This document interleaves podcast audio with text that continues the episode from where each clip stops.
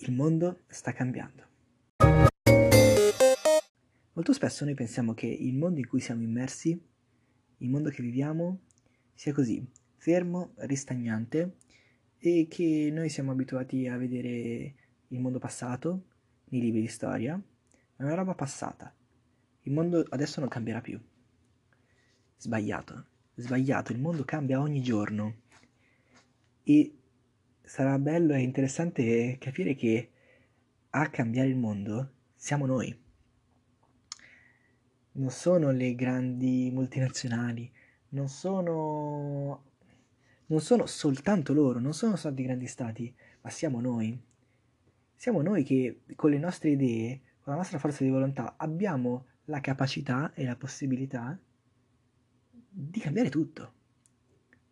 E mm, molti di voi potranno pensare che queste qui sono soltanto frasi fatte, del tipo tu puoi fare tutto nella tua vita, tu puoi realizzare i tuoi sogni, ma non è vero. Non sono frasi fatte, è la verità. Spostiamoci dall'altra parte del mondo, in uno stato che diciamocela tutta, è totalitario, dove la gente non può pensare, non può fare quello che vuole. Io non posso eh, schierarmi a contro o a favore di un partito politico, perché altrimenti chissà cosa mi succede.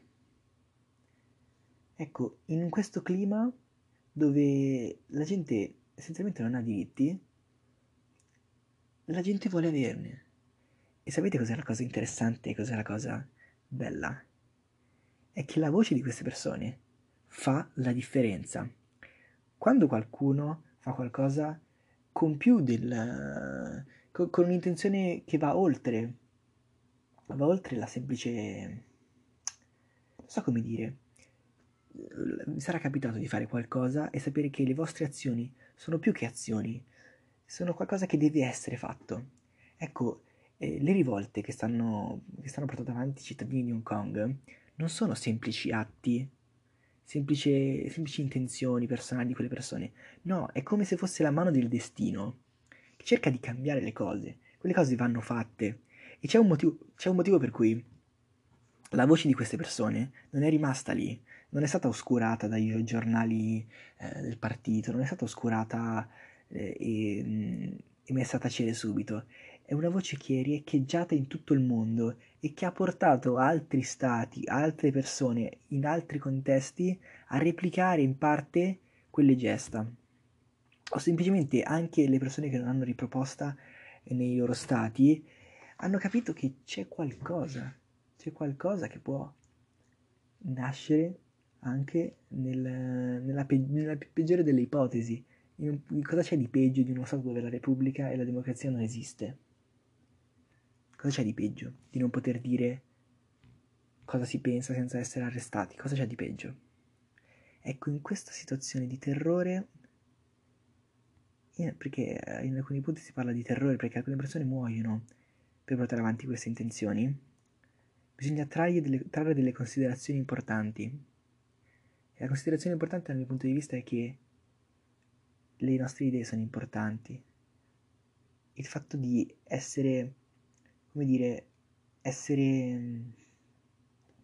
sentirsi inadeguati, sentire che questo mondo è inadeguato, sentire che le cose potrebbero andare meglio.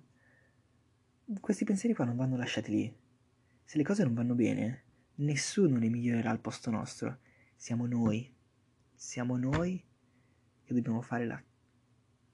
fare il cambiamento, fare la rivolta. Perché sembra tutto vano se io dico eh, il movimento politico italiano o il movimento eh, giuridico, perché è inutile prendersela sempre con la politica, eh, il, ehm, le carceri, il sistema penario, eh, il sistema di qualsiasi altra cosa, il sistema bancario italiano, fa schifo. Eh, dobbiamo eh, agire, dobbiamo fare qualcosa per cambiare la situazione. Cavolo, se non lo facciamo noi non lo fa nessuno. E quando dico nessuno, intendo proprio nessuno. Prendiamo esempio da, da quella ragazzina che si è messa davanti a, ai palazzi dei politici in, in, Finlandia per... no, scusatemi, in Svezia, e stiamo parlando di Greta, che nel suo piccolo ha fatto la differenza. Secondo voi la voce di una bambina mh, mm, ha, ha mai fatto così tanto scalpore? Magari avete una figlia, un'amica, un... conoscete una bambina che ha dei sogni. Eh, perché il mondo non parla dei sogni della vostra bambina? Perché alcune azioni hanno un eco molto più grande, perché non si perdono nella, nella mediocrità delle piccole cose, ma puntano più in alto. Dobbiamo fare in modo che quando abbiamo delle, delle, delle supposizioni, delle azioni, dei sogni che sono più grandi di quanto noi possiamo immaginare e lo sappiamo, lo sentiamo subito se abbiamo dentro qualcosa di più grande e non mediocre.